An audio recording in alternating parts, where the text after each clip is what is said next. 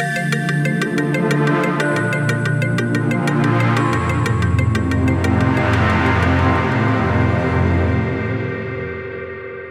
mikrofonie Hanna Rydlewska słuchacie podcastu Wok Polska Living. Z przyjemnością otwieram nowy sezon programu, który tradycyjnie dotyczy urządzania wnętrz, architektury, nowych, ciekawych zjawisk w designie, a także związków między designem a sztuką i modą. Dziś przyjrzymy się temu, jak e, design funkcjonuje w mediach społecznościowych, jak się tymi mediami karmi i jak dzięki nim zdobywa nowych odbiorców. A moimi rozmówczyniami są założycielki agencji kreatywnej Two In Creatives, która obchodzi właśnie siódme urodziny i z tej okazji przechodzi twórczy rebranding Polina Hilburt i Janina Trapaczka. Cześć, dzień dobry.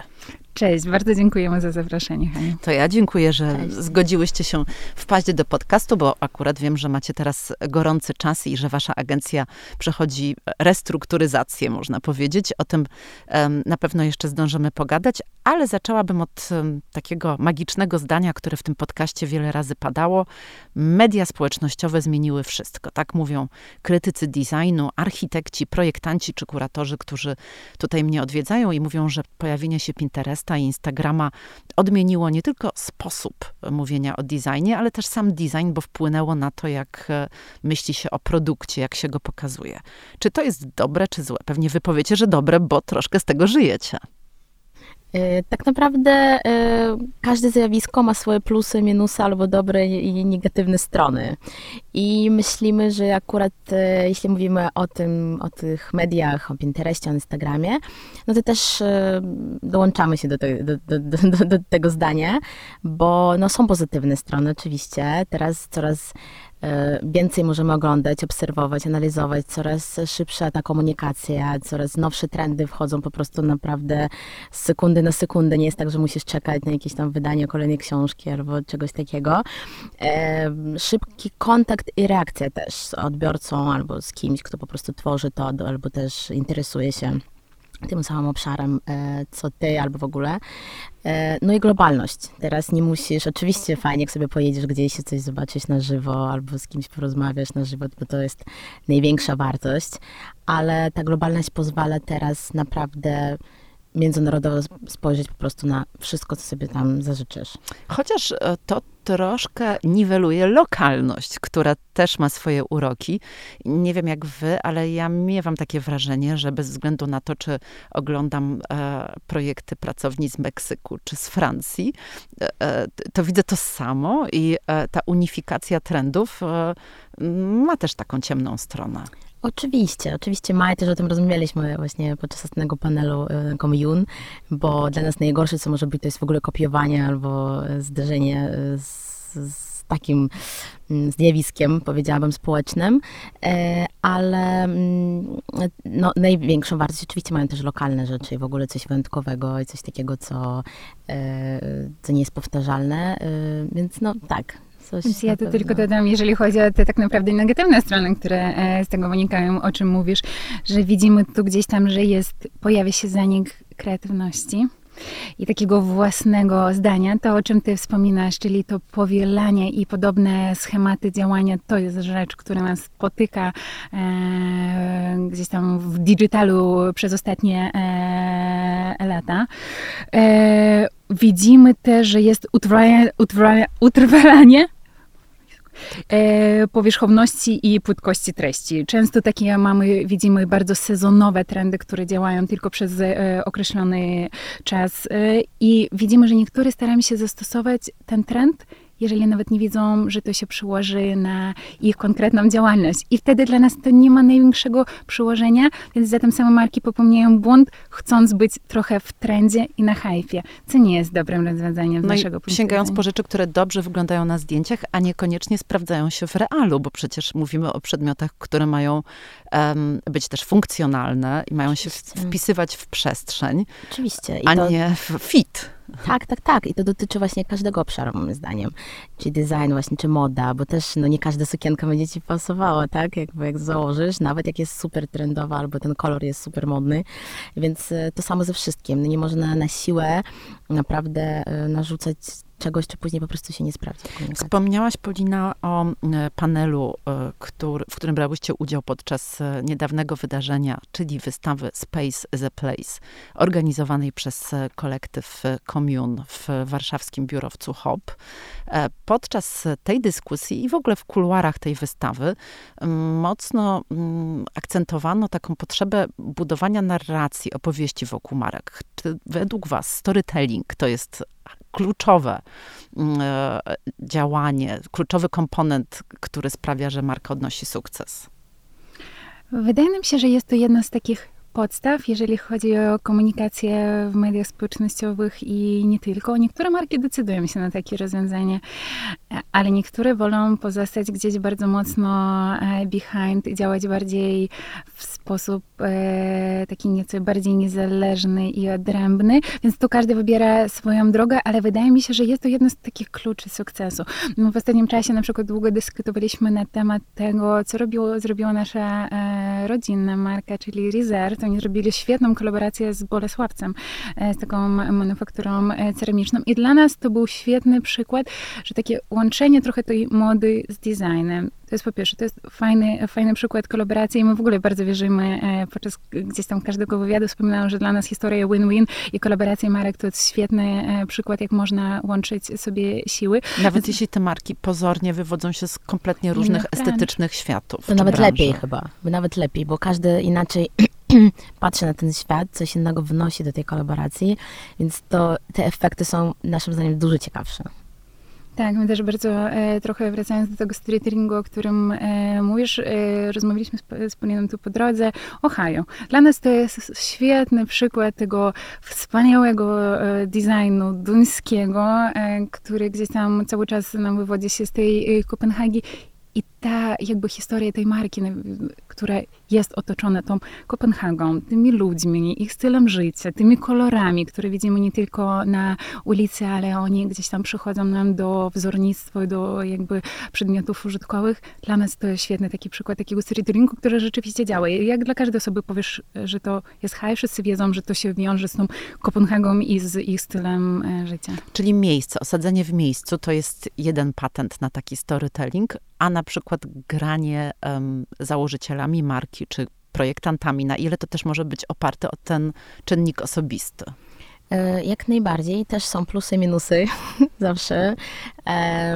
Też widzimy, mamy klientów, e, z których komunikujemy też ten czynnik rodzinny, albo historii, albo no tak, właściciele, w ogóle wszystko, co się toczy jakby tak historycznie, ale też są marki i brandy, które sobie nie życzą tego i też naprawdę szanujemy tą decyzję e, z, taką, z takim pomysłem jakby, że marka musi się bronić sama w sobie też, albo produkt, albo usługę i nie zawsze jest potrzeba na to.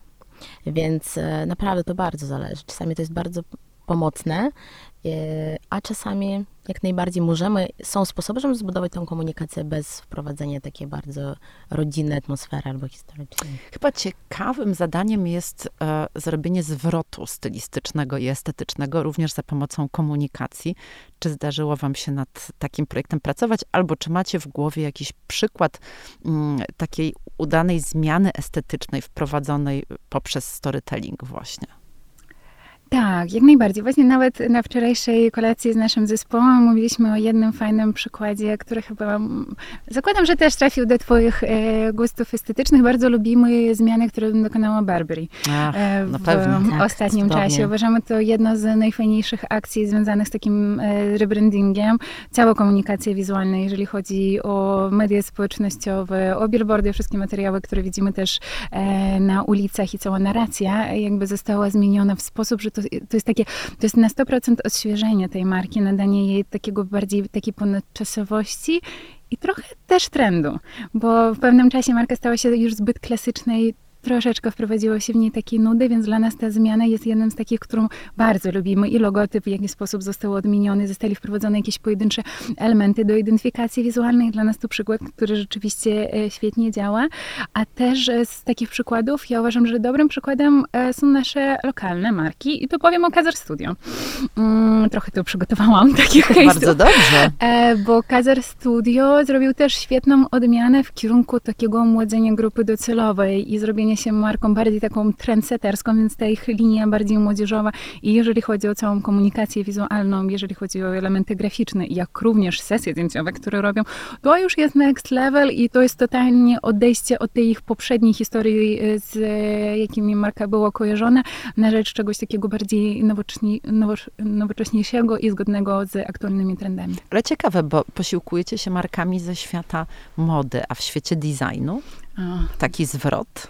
Taki zwrot, jeżeli chodzi o świat. O, wiem, znam jaki przykład. Dzisiaj też, Aniu, w drodze do ciebie rozmawialiśmy o tym, że jedna z moich kochanych marek, Menu Design, teraz się stało Audo. Ja o tym dowiedziałam się, szczerze mówiąc, dosłownie parę dni temu i nie wiedziałam, że dla mnie to była jedna z tych takich marek na, na, na, na rynku duńskim, jedna z najciekawszych i zwróciłam uwagę, że oni po pierwsze zmienili naming, co jest bardzo ryzykownym tak naprawdę w świecie marketingu, żeby zmieniać swoją nazwę na 100%. Po drugie, przeniesie się na inny, inne konto na Instagramie. Zatem samym budują od nowa trochę z tą swoją grupę docelową, co dla nas było dużym zaskoczeniem. To bardzo radykalny ruch. Bardzo, bardzo ryzykowny. Tak Mało który y, idzie jakby na takie mocne e, ryzyka. I pewnie raczej trzeba mieć duże środki finansowe, żeby wesprzeć taką zmianę mm -hmm. kampanią, żeby zbudować świadomość, że w ogóle ta marka istnieje. Tak, i widzisz, i okazało się, że dla mnie tylko po jakimś czasie do mnie trafiło to, że marka się zmieniła, zmieniła. Ja myślałam, że to jest odrębna marka, przyznaję się, a jednak. No, są różne, na pewno ludzie, które gdzieś tam e, są na lokalnym rynku, czyli w tej Kopenhadze, byli świadomi e, tych zmian, te zmiany do nas docierają po jakimś czasie, ale to już jest radykalny przykład e, zmian. Nie każda marka jest sobie w stanie na, to, na takie zmiany pozwolić. A na ile według Was praktyki ze świata e, mody obowiązują, są skuteczne w świecie związanym z wzornictwem, czyli te wszystkie zasady, którymi kierujecie się, kształtując strategię w mediach społecznościowych dla marek mody, czy je można jeden do jeden przeszczepić na design?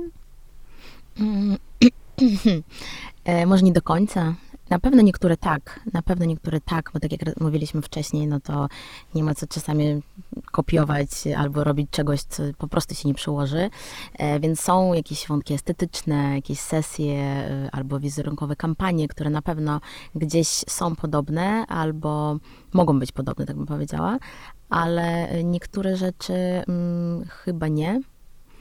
E, to jest nawet ciekawe pytanie. Wydaje mi się, że design jednak nadal jest bardziej produktowy, bo w świecie mody tak, kampanie więcej. mogą być już bardzo wrażeniowe, mogą być bardzo o filozofii wokół tak. marki, no a w designie jednak chcemy nadal zobaczyć te rzeczy. Ten produkt placement musi zostać i tu, tu przyznaję się, że niezależnie od tego, że marki, niektóre marki sobie pozwalają, mówiłam też ostatnio o przykładzie Tekli, które teoretycznie jest przykładem tego designu użytkowego, e, pozwalają sobie. Pozwalają sobie nieco więcej niż klasyczne marki na to, żeby nie pokazywać e, każdy swój pro, e, produkt w sposób klasyczny, czyli na łóżku, powiedzmy tam, albo w łazience, a przedstawiają to w sposób bardziej taki ciekawszy, tak jak zrobili na przykład, postawili łóżko na, na plaży i to było świetnym przykładem, że można robić to inaczej, ale prawda taka jest, że wracamy do tego, że to, to, powinno się sprzedać, więc ludzie wracają na stronę internetową, na którą muszą zobaczyć bezpośrednio zdjęcie produktu, powiedzmy tej lampy, którą oni kupują, niż po prostu zblurowane zdjęcie, że gdzieś ona jest elementem czegoś. Owszem, my chcemy kupować ten lifestyle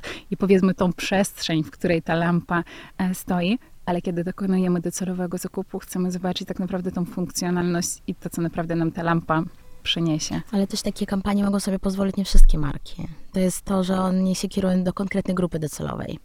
No bo taka jest prawda, że ona jest mniejsza, albo taka, co kupuje bardziej lifestyle, albo bardziej to takie poczucie, że jest y, przywiązana z tą rzeczą, bo też tak jak ostatnio znowu wracając do panelu, rozmawialiśmy o tym, że no, niektórzy robią pojedyncze jakieś rzeczy typu, nie wiem, wazony ręcznie robione i osoba kupuje w ślepo u kogoś, ale no to, to wtedy po prostu kupuje artystę pomysł i jakby wierzy w to, że dostanie coś wyjątkowego i z czym jakby jest powiązane z tym artystą na przykład. I wtedy to jest już inny zakup. To jest nie tak, że ty wchodzisz i faktycznie patrzysz każdy bok, albo jak to wygląda, albo ile metrów jest z jednej strony, albo z drugiej.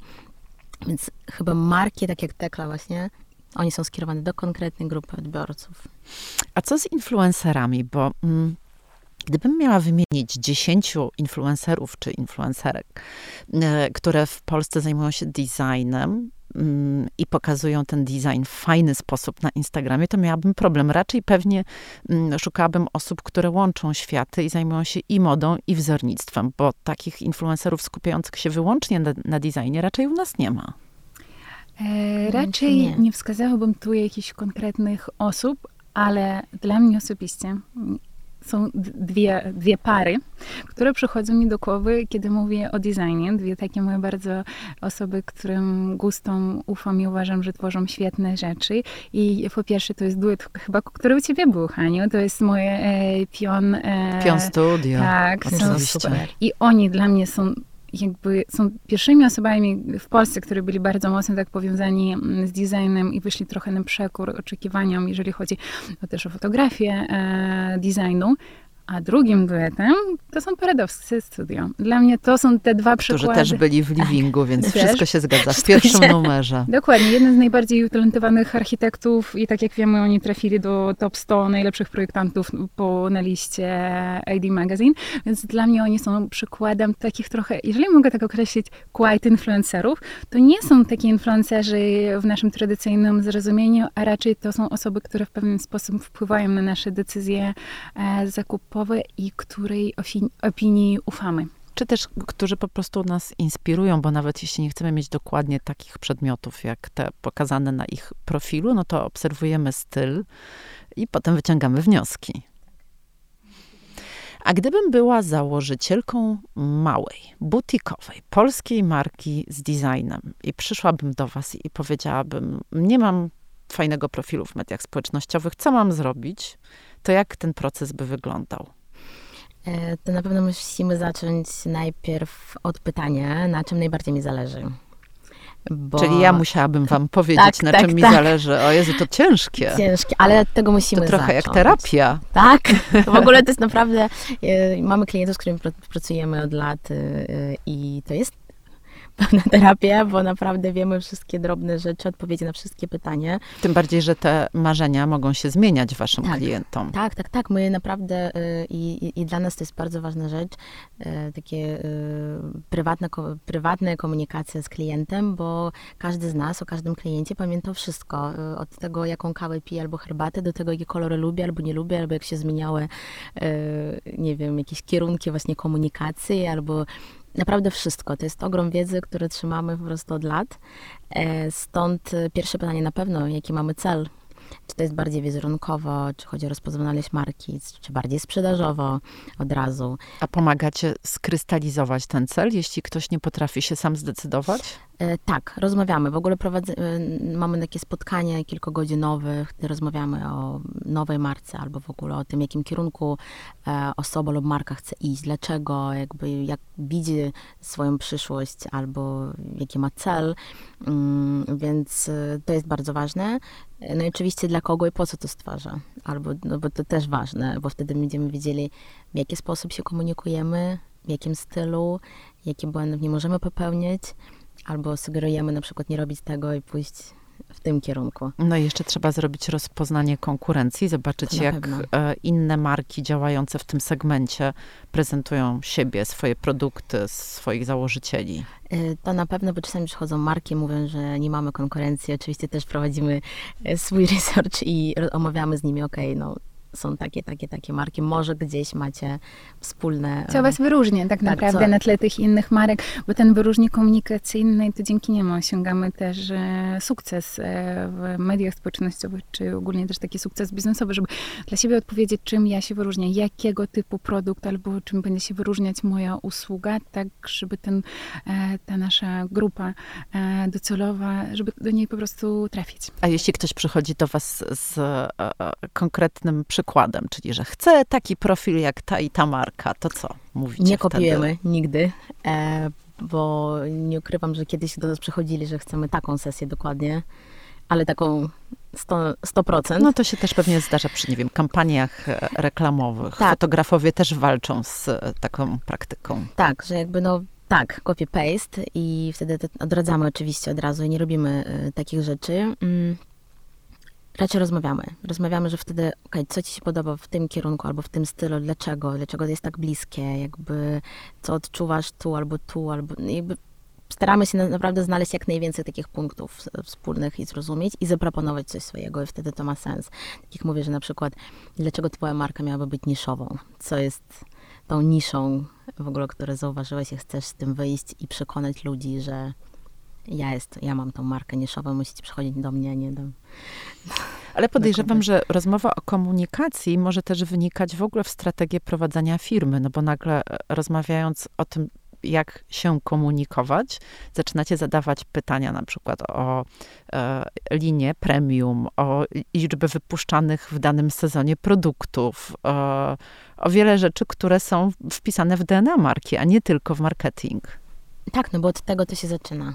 To jest taka podstawa, bo wtedy zawsze przychodzi e, marka, która nie ma takiego planu też marketingowego albo sprzedowego, albo w ogóle takiego pomysłu swojego, gdzie chce iść i jak robić, no to też z social mediów nie zrobimy coś takiego wow bez innych rzeczy, bez innych elementów. To jest tak bardzo ważne, żebym różne wątki były spójne i, i produkcja, lub, i PR, i marketing. Czyli tak naprawdę wszystko. takie po prostu kompleksowe podejście, bo wydaje nam się, gdy marka decyduje się na powiedzmy, że będę tylko zajmować się social mediami, będę tylko wrzucać posty na, na Instagram, to nie jest wystarczająco.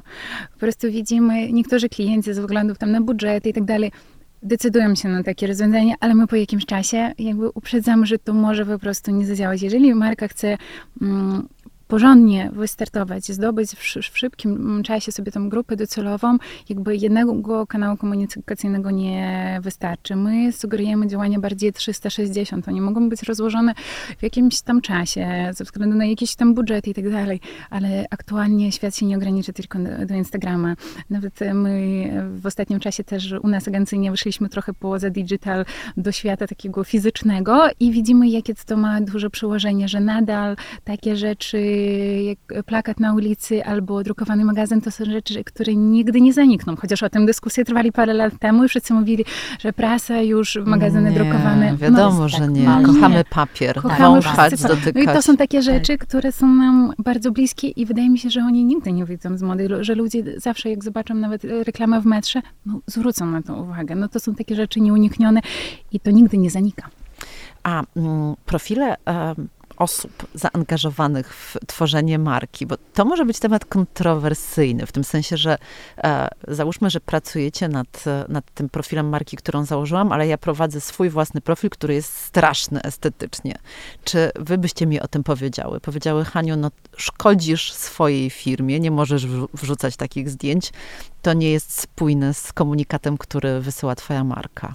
E, przyznaję się, że zawsze staramy się być bardzo szczerzy może niektórych to klientów nawet e, czasami przeraża. Naprawdę jesteśmy bardzo szcze, e, szczerzy w takich przekazach. I tak, Haniu, od razu bym tobie powiedzieliśmy, robisz to wspaniale w twoim przypadku, ale jeżeli po prostu przychodzi do nas klient i prowadzi świetny program, my staramy się trochę uspójnić tą komunikację, że jeżeli my prowadzimy i chcemy pozycjonować się w pewien sposób jako marka, my nie możemy sobie pozwalać wrzucać zdjęcia któreś, które nie odpowiadają gdzieś tam ogólnemu wizerunkowi marki, więc staramy się też podchodzić z taką świadomością i przekonywać klienta, że te rzeczy są też ważne, nie można.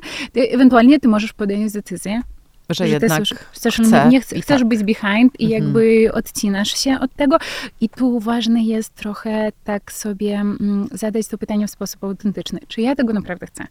Bo jeżeli będziemy robić coś na siłę, to nigdy nie wyjdzie. Ty powinny, mm, ta osoba powinna czuć, że rzeczywiście ona jest gotowa na to, żeby jakby w, zrobić swój wkład w rozwój swojej marki dzięki swoim działaniom też na swoich prywatnych mediach społecznościowych. Bo jeżeli będzie to zrobione na siłę, jakby my już też przechodziliśmy takie e, historie, że po prostu to nie ma największego większego przełożenia. No a gdybyście miały stworzyć taki kodeks dobrych praktyk, jakieś takie żelazne zasady, którymi właściciele firm, osoby prowadzące dany biznes, projekt powinny się kierować w mediach społecznościowych? Na pewno nas słuchają teraz i... Moim zdaniem zależy od biznesu. Aha, bardzo dyplomatyczna odpowiedź. Naprawdę zależy od biznesu. E, czasami warto po prostu nawet nie mieć tych social mediów prywatnych albo mieć ich, wiadomo, nierozpoznawalne jakoś. Czyli zamknięty profil zamknięty tylko profil dla przyjaciół. Po prostu tylko dla przyjaciół, tak. Albo po prostu nawet nie mieć, naprawdę. Mam, mamy klienta i to jest moim zdaniem bardzo ciekawy przykład tego, że korzystamy z komunikacji y, storytellingowej, rodzinnej, pokazujemy, ale oni się pokazują tylko i wyłącznie właśnie wtedy, kiedy my ustalamy, że to jest sesja, wywiad albo coś takiego. Nie mają w ogóle e, kont social media. To jest pewnie fajne, bo buduje też taki niedosyt, Tak. ciekawość Czyli odbiorcy. oni są, jakby, ale są tylko jakby ustawione sposób też kontrolowany. kontrolowany i na profilach marki. Międzynarodowe, lokalnie, ale prywatnie naprawdę ich nie znajdziesz w ogóle na żadnym takim profilu prywatnym. I to jest też sposób, że jakby korzystając z komunikacji, wprowadzania tego storytellingu, rodziny, nie dotykać w ogóle i nie wchodzić w prywatne rzeczy. E, mam Janina się uśmiecha tajemniczo. Ja uśmiecham się tajemniczo. E, Widzę, że bardzo dobrze mnie e, wyczułaś, bo tu mogę powiedzieć tak naprawdę na naszym prywatnym przykładzie z Poliną. My, kiedy założyliśmy naszą agencję 7 lat temu, my wychodziliśmy od tego, że my byliśmy oso- osobami bardzo on na froncie tak naprawdę naszej agencji i od tego wszystko się zaczęło. Od zdjęć moich, Poliny, byli nasze rady, no, od nas nasze jakieś rekomendacje, podróże i tak dalej, że my wyszliśmy od tej komunikacji bardzo mocno storytellingowej i o founderach. W pewnym czasie, wydaje mi się, że tu mieliśmy około 4 lat, to wtedy podjęliśmy decyzję, nawet 3-4 lata, wtedy mieliśmy, podjęliśmy decyzję i przez ostatni czas y, zmieniliśmy sobie strategię i aktualnie my mamy nasze niezależne No właśnie, profile. wy macie swoje profile, na których prezentujecie Tak, rzeczy, jest które wam się podobają i siebie. Tak, Czasami. Tak, czasami tak, ale trochę sobie wyodrębniliśmy te kanały. My mamy nasze kanały, Polina ma swoje social media, ja mam swoje i mamy nasze agencyjne. I na naszych agencyjnych social mediach pojawiamy się bardzo, bardzo rzadko. Czemu tak zrobiłyście? Skąd ten zwrot? E, Kiedy podjęliśmy decyzję, w jakim kierunku ma iść agencja i z kim chcemy pracować i jak siebie widzimy przyszłości, zdecydowaliśmy, że no, no my nie jesteśmy lifestyle'owym magazynem, żeby publikować e, jakieś rzeczy takie. W sensie, że to klienci, partnerzy, rzeczy, które dla nich tworzycie Tak. są kluczowe, a nie wy. E, Tak, to w pierwszej kolejności, a drugiej, że mm, jakby osoba, która wchodzi na nasze social media, musi zobaczyć. Nasz dorobek tak, Tak, naprawdę. jakie projekty robimy, z kim pracujemy e, i dlaczego my. I zdecydowaliśmy, że to jest takie może drastyczne, ale w jakimś momencie po prostu odcięliśmy wszystko i to naszym zdaniem naprawdę pomogło też. No to odpowiedzcie właściwie na to pytanie, dlaczego wy? E, bo prowadzicie razem biznes. Powiedziałam, że już siódme urodziny obchodzi e, wasza agencja, która zmieniła się teraz w takie bardziej biuro kreatywne, jak to e, nazywałyście. E, skąd się wzięłyście? Och, jakie świetne pytanie, Haniu.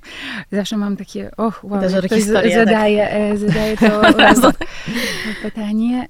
Tak naprawdę, ja myślę, że wszystko się zajęło, mm, zaczęło tak naprawdę, zajęło nam to 7 lat dojść do tego momentu, e, w którym teraz jesteśmy, ale zaczęło się tak naprawdę od tego, że Janina w pewnym czasie zdecydowała sobie, że ten Instagram jakoś jest takim narzędziem, które zyska coraz większą popularność. Yy, Jeszcze będąc yy, studentem, zaczęli się zwracać do mnie marki.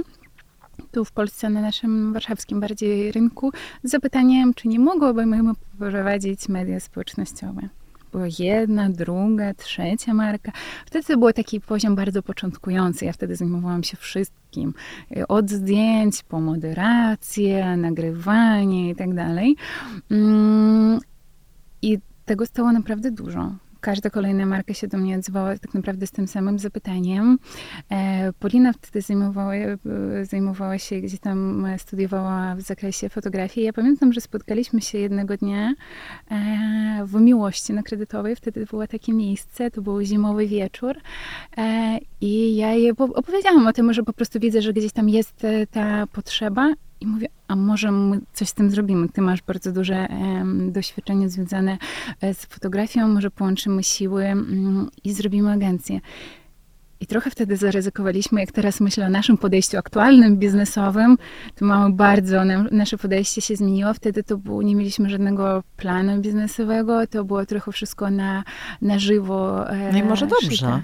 Na pewno, no bo naprawdę teraz, y, jak mamy te wszystkie strategie, plany, raporty finansowe, y, naprawdę nasze podejście jest zupełnie inne. Jak startujemy z czymś, to 5 tysięcy razy wszystko tam przemyślimy, a wtedy to, hmm, zróbmy. No ale po prostu wasza agencja wzrastała razem z mediami społecznościowymi, na których to pracowałyście, też. więc ten świat, kiedy zaczynałyście, też wyglądał inaczej. Dzisiaj się mocno sprofesjonalizował i konkurencja jest ogromna, więc um, agencji, które myślały w taki sposób jak wasz, nie było praktycznie, jak yy, zaczynałyście. My byliśmy pierwsi wtedy i wtedy Instagram w ogóle nikt nie myślał, że e, przez Instagram można będzie sprzedawać, w ogóle budować marki, taką komunikację jak teraz. Teraz to jest niby podstawa, a wtedy to dopiero taki, taki początek, początek z pierwszych prowadzeń e, profili i myśli o tym, że już nie starczy tych kampanii na przykład modowych jesień, zima, wiosna, lato, tylko tych ludzi trzeba tak naprawdę karmić prawie codziennie jakimiś... E, Nakarmić potwora, jak tak, to Tak, tak, tak, tak. No bo taka prawda, na pewno codziennie trzeba coś wrzucać, komunikować i wszystkie marki zaczęły myśleć o tym, okej, okay, no ta ilość naprawdę przekracza, to nie jest 20 zdjęć na pół roku, to jest po prostu duża ilość materiału, który ktoś musi robić. No ale ten relaunch, y, połączony też z y, rebrandingiem, czego dotyczy? Mm, po pierwsze zmieniamy się, dlatego że trochę zmieniliśmy się my z Poliną. Ja mam wrażenie przez ostatnie lata my już rzeczywiście nie jesteśmy tacy, jak byliśmy jeszcze 7 e, lat temu. Zmieniają się nasze potrzeby. My nigdy nie lubimy stać w miejscu i zawsze chcemy rosnąć, rozwijać się, proponować coś nowego, powiększać nasz zakres usług. I ten relaunch jest trochę właśnie tym przedłużeniem naszych y, oczekiwań. Po pierwsze, zmienia się nasza identyfikacja wizualna, zmieni się nasze pozycjonowanie. Już o tym, o czym powiedziała Polina, od agencji, od Instagrama, bo tak o nas było mówione, od tego zaczynaliśmy i to było naszym największym takim clue. Przekształcamy się w agencję Biuro Kreatywne 360. No aktualnie przychodzą do nas klienci, jesteśmy w stanie zapełnić kompleksową obsługę. E, i wychodzimy trochę też na przekór oczekiwaniom naszych klientów, bo było w pewnym czasie coś takiego, zaczęliśmy zwracać uwagę, że już oni nie przychodzą tylko po media społecznościowe, a przychodzą po naming, przychodzą po branding, dlatego że zbudowaliśmy, mamy teraz pięcioosobowy zespół, jeżeli chodzi o projektantów graficznych, mamy zespół, jakby, który zajmuje się animacją, copywritingiem, budowaniem stron internetowych, więc te klienci przychodzili z konkretnymi potrzebami i oni już nie dotyczyli strategii komunikacji. To już był bardzo szeroki aspekt związany też z kierunkami kreatywnymi, dyrektorstwem artystycznym. Więc kiedy my zobaczyliśmy, jak duże oczekiwania e, mają nasi klienci, i zrozumieliśmy, że my jesteśmy im w stanie to e, zapewnić w sposób kompleksowy, bo oni, marki teraz ja mam wrażenie, że też chcą, nie chcą rozdrabniać się i mieć 50 agencji, każda... No tak, no, bo komunikacja z 10 agencjami w 10 jest kwestiach ciężka. jest bez sensu. Oczywiście. Poza tym to wszystko trzeba uspójnić. Tak, a tak przychodzi klient, z którym pracujemy 2, 3 lata, 4 i mówię, słuchajcie, już wie, że my też, to jest dla nich bardzo ważne, wiedzieć, że my dokładnie czujemy i wiemy, w jakim kierunku chcą, oni chcą iść. No bo to jest ich dzieło, to jest dziecko, tak? Każdy biznes to jest czyjeś praca i my y, moim zdaniem to jest ta podstawa, że wtedy ok, jak zrobiliśmy już te social media, no to zróbmy i stronę, i outdoor, i coś jeszcze, wymyślmy coś fajnego, co będzie też spójne i super estetyczne. A wasz nowy sygnet to holistyczne podejście uosabia.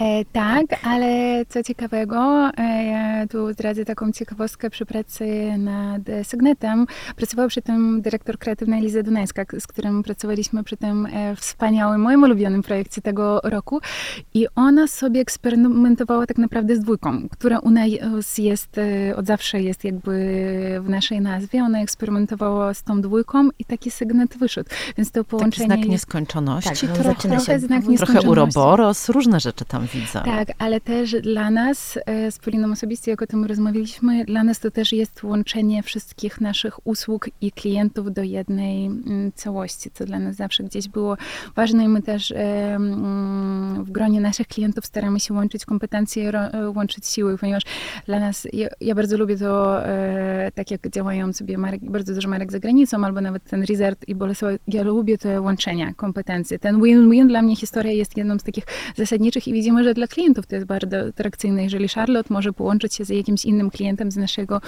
portfolio, to zawsze jest historia, która wygrywa.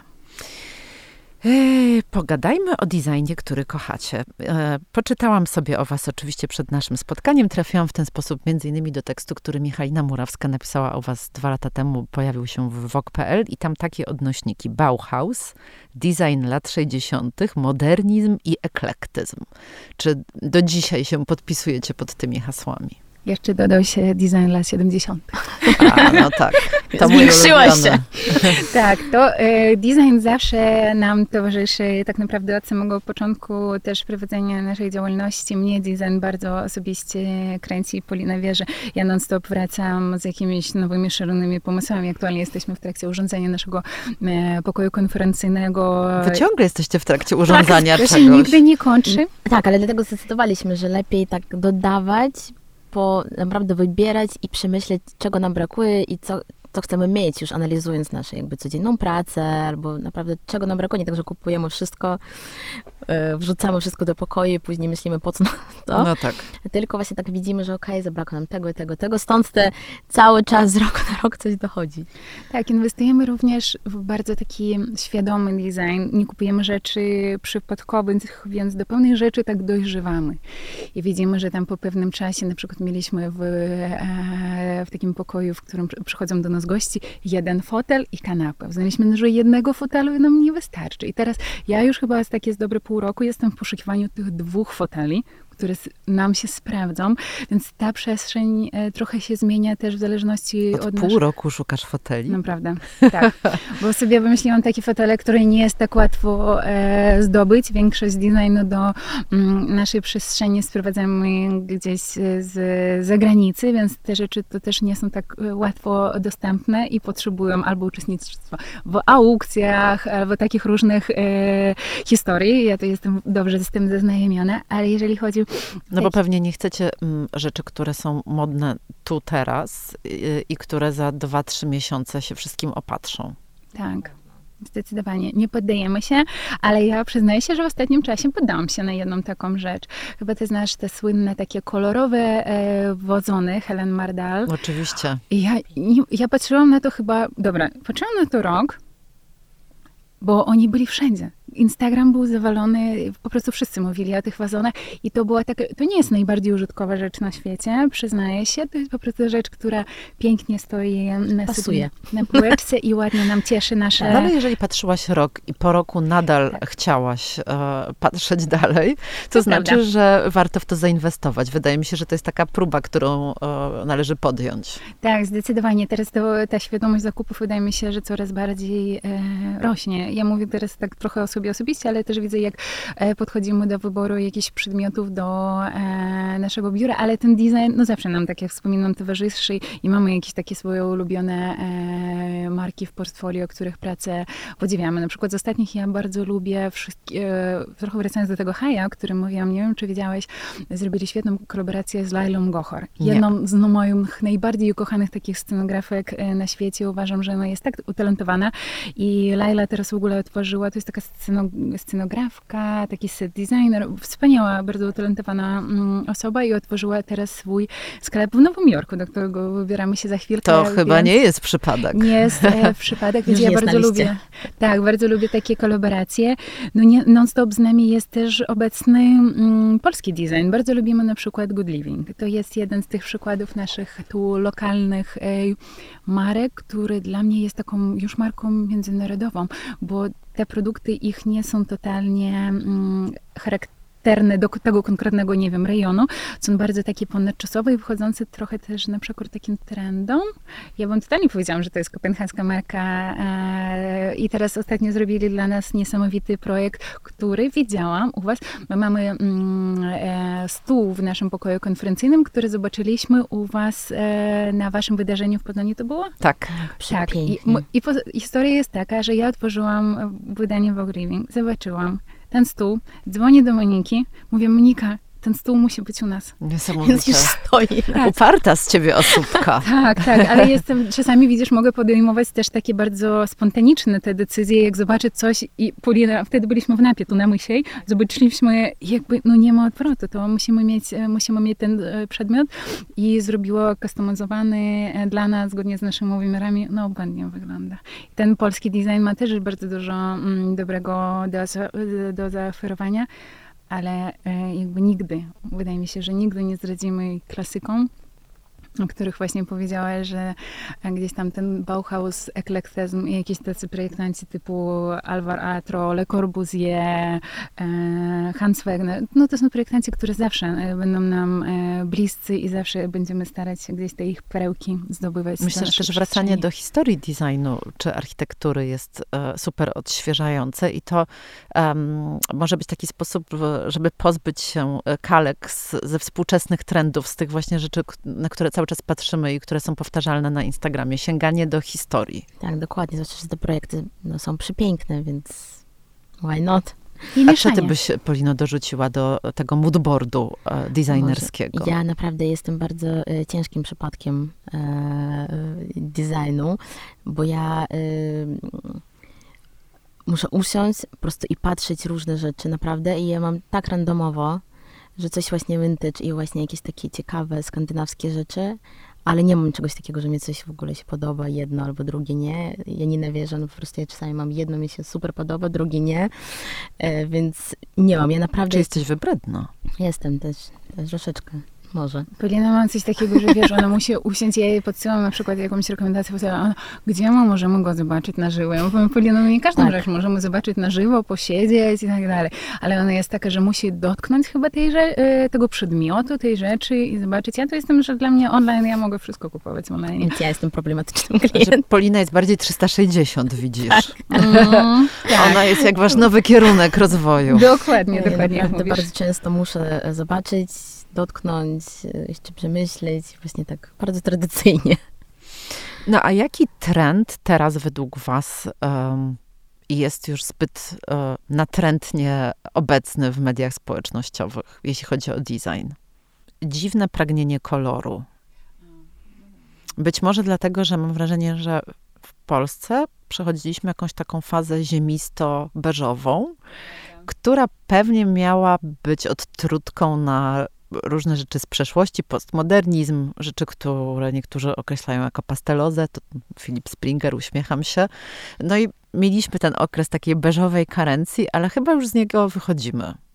Moim zdaniem w ogóle y, był ten moment taki światowy, y, troszeczkę tej beżowości i nawet w modzie i w designie, mam takie wrażenie czasami, mm, którego nawet patrząc później na jakieś nowe restauracje, które się otwierają, albo w ogóle rzeczy inne. No to też pewnie chodziło o mm, jakieś takie mm, tęsknoty za naturą, za pierwotnymi barwami, materiałami, za rzeczami, które są organiczne. To nadal jest obecne, ale ja jakoś e, pragnę koloru. Właśnie wróciłam teraz z targów designu w Eindhoven i zauważyłam, że najbardziej mnie przyciągały te rzeczy, które miały jakieś takie mocne kolory, ciekawe faktury. Wydaje mi się, że jest coś takiego, ja przynajmniej mam mm, tak, że ja chcę sięgać po te rzeczy kolorowe, ale po jakimś czasie mi się oni nudzą. I wracam znowu do tych klasyków. I nawet y, podczas y, urządzenia naszego biura też jest podobna reguła. Mamy ten kolorowy wazon Helen, chyba jedna z nielicznych rzeczy, które mamy e, w kolorze i ty chwilowo masz, mam wrażenie, że chęć Możliwe. takie rzeczy, ale to nie, e, jakby to zależy trochę, mam wrażenie, że też od osobowości. Ja mam e, wrażenie, że świat jest podzielony na takie dwa, ktoś, kto woli te takie klasyki, neutralne kolory, dodanie jakichś pojedynczych elementów, ale ja bardzo też szanuję osób, które jakby potrafią funkcjonować w świecie pełnym kolorów. I na przykład jak mamy nasze nawet warszawskie e, miejsca, mamy na przykład Lupo, e, naszą restaurację Regina, urządzoną, dziewczyny. Reginę. Są super w ogóle. Jakby, dziewczyny jakby lubią te kolory i wchodzą e, w w taki rodzaj też urządzania tych przestrzeni. No tak. Ja to bardzo lubię i lubię znajdować się w takich Styl przestrzeni. Memphis też nie dla mnie do życia, to Ta, na pewno. No właśnie, właśnie, mówię o tym, że ty jakby lubisz przychodzić do takich miejsc, lubisz to przyrysowane te formy, te kolory, ten design, że to jest coś innego, ale wolisz chyba wracać do takich przestrzeni bardziej spokojnych i czystych. Jak zazwyczaj ludzie w, w designie się mówi, że urządzają, w większości sypialnie są w bardzo takich neutralnych odcieniach, bo to jest przestrzeń, w której ty odpoczywasz, masz taki spokojnie, wyciszasz się. Więc ja na przykład nie wyobrażam sobie mieć yy, żółtych ścian albo jakichś takich mocnych e, kolorów. Taki, o nie, nie, nie, to odradzam. Ja w moim nastoletnim pokoju miałam fioletowe ściany. No właśnie. E, I metalowe meble. Mm. To, był, to był czas, kiedy słuchałam Nine Inch Nails i lubiłam taki Super. industrialny styl i to było straszne. Nie wiem, jak w ogóle można było zasnąć w takim pokoju. Tak, ale to wszystko też przychodzi z czasem i takie, że pewne rzeczy ci się nudzą. Tak jak mówisz, nam się znudził ten beżowy świat, kiedy wszystko naokoło, czy te pokazy młode, czy influencerzy. Ja miałam wrażenie, że był taki czas, że wszystko było naokoło w tych takich neutralnych odcieniach. Ja przyznaję się, że lubię. Nawet z Poliną ostatnio dyskutowaliśmy, że ja bardzo lubię kolorowe rzeczy. Lubię miejsca z kolorami, lubię ludzie, które ubierają się e, w kolory. Sama chyba nie potrafię na 100%. Albo to zależy od sezonu. Jak widać po nas dziś, no nie jesteśmy pstrokato ubrane raczej. Ale za to, no, nie no, nasza podcastownia też nie jest kolorowa. No, mamy trochę y, granatu błękitu, ogólnie e, koloru, kolor, które tak. mamy w naszej nowej identyfikacji wizualnej. My mamy taki mocny granatowy granat, kolor. Granat tak. wspaniały lubimy, bo on jest bardzo mocno ze sztuką powiązany. Gdzieś ten granat zawsze nam towarzyszył, więc dla nas po tych siedmiu latach po raz pierwszy wprowadziliśmy kolor do naszej identyfikacji. To jest takie świeże, to trochę takie świeże powietrze wprowadziliśmy. Bardzo Wam dziękuję za wizytę. Dwie kreatywne osoby, Twin Creatives, e, e, czyli Polina Hilburt i Janina Trapaczka były Państwa i moimi gośćmi. Dziękuję. Dziękuję, dziękuję za zaproszenie.